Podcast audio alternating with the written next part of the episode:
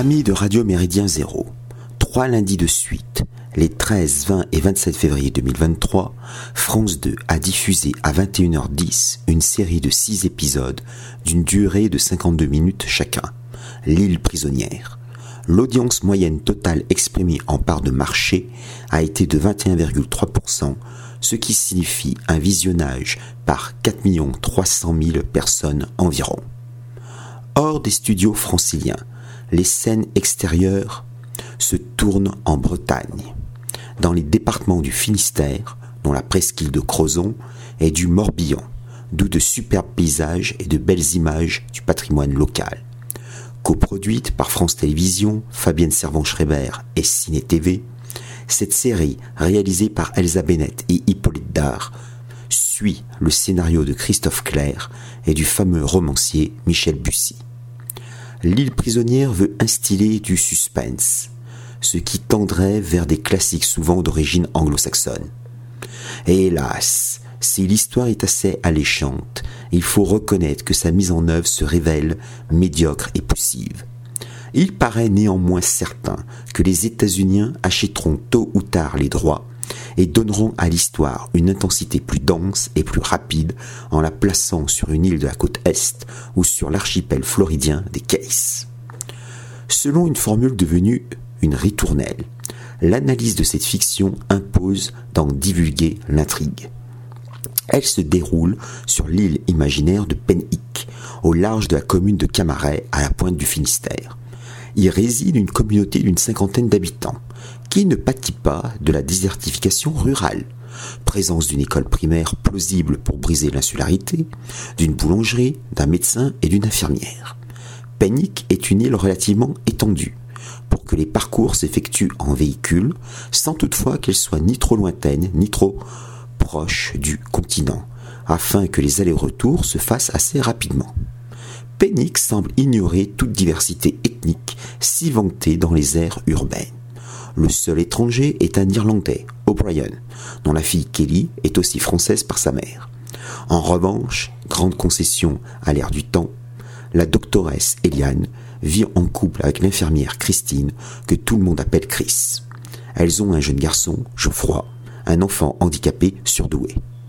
Sur la navette qui relie Penhick au continent, voyage Chris, Madorizon, une exploitante agricole à la retraite atteinte d'un cancer pour cause des produits chimiques répandus pendant des années dans ses champs, en froid avec tout le monde, Kelly, la lycéenne de 17 ans, Dorian, un collégien, et Alex.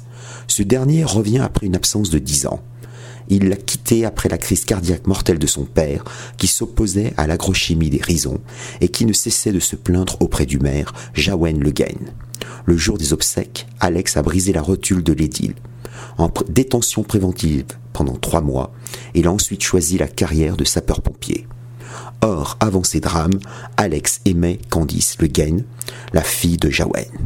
Suite à l'arrestation d'Alex, elle se rapprocha de Yannick, le marin-pêcheur employé du père d'Alex. Bref, l'île est le terreau fertile de vieilles rancunes bien recuites entre ses résidents. L'imprévu surgit avec l'intrusion d'un groupe armé qui prend en otage les Iliens. Chaque membre porte une lettre de l'alphabet grec. Alpha est ainsi leur chef. Il prépare l'opération Océanique Tempête. Ces éco-terroristes ont l'intention de couler un navire, parti du port britannique de Plymouth, sur lequel se trouvent les dignitaires des principales firmes multinationales éco-sidères. Les scénaristes se seraient-ils inspirés du cultissime album Yak People 2012, dessiné par Zéon sur un scénario hilarant d'Alain Soral et de Dieudonné? Au cours des épisodes, le téléspectateur découvre que Yannick, un mâle blond aux yeux bleus, est le 24e membre du commando.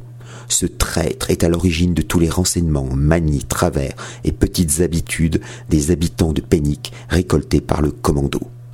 On a évité le cliché facile que les preneurs d'otages, nommés Marine, Marion, Georgia, Vladimir, Victor, Eric, Gilbert, Stéphane, soient des militants de la très horrible extrême droite identitaire, prêts à couler un paquebot rempli de futurs Picasso et Newton migrants. Quant à imaginer Penhic aux mains des islamistes, le récit aurait vite tourné en bain de sang, à l'instar du village du sud-ouest de la France, attaqué dans le premier tome de Guérilla de Laurent Oberton 2016.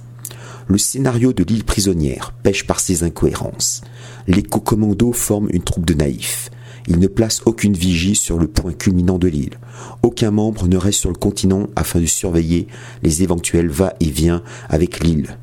Quand Dorian écrit un message de détresse à son gendarme de père dans une enveloppe non timbrée, le commando qui surveille les boîtes aux lettres le remplace par un dessin grotesque qui incite pourtant son père à passer sur l'île pour le remercier. Ne pouvait-on pas détruire tout simplement cette missive? Alpha menace à plusieurs reprises diverses personnes de son arme, sans jamais tirer. Il joue au dur, mais il est en fer blanc.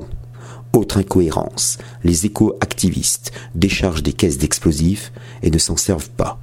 Dans le premier épisode, la navette a 20 minutes d'avance. Un gars armé du groupe l'attend sur le quai, une arme à la main. Le capitaine du navire, qui connaît tout le monde, s'aperçoit que quelque chose cloche. Sa réaction déclenche une fusillade et son décès.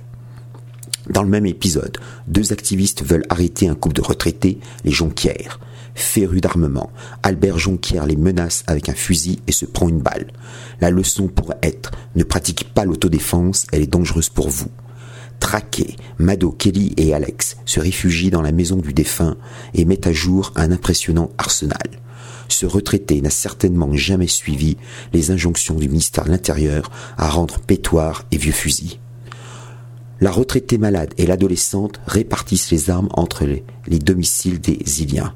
Ces armes permettent aux otages de se révolter le moment venu. Les preneurs d'otages ne procèdent d'ailleurs jamais à la moindre fouille au corps de leurs otages, de vrais amateurs. Le changement du rapport de force entraîne le désarmement des activistes culpabilisés par le prêchi-prêcha émotionnel. Malgré leur allure menaçante, ils appartiennent finalement au même camp du bien pour la justice climatique.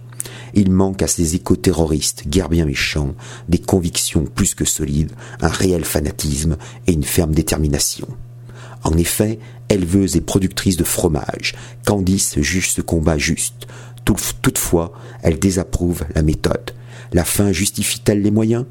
La doxa officielle rejette toute violence. Elle conçoit au contraire une éco-responsabilité de tout un chacun ouvert à la propagande climatiste planétarienne. Un lecteur de Georges Sorel, tenant du mythe mobilisateur de la grève générale, sait en revanche que la violence engendre l'histoire. Lors du 27e colloque national du Grèce de, 1990, de 1993 sur les enjeux de l'écologie, l'intervention de Gerd Bergfeldt marque les esprits.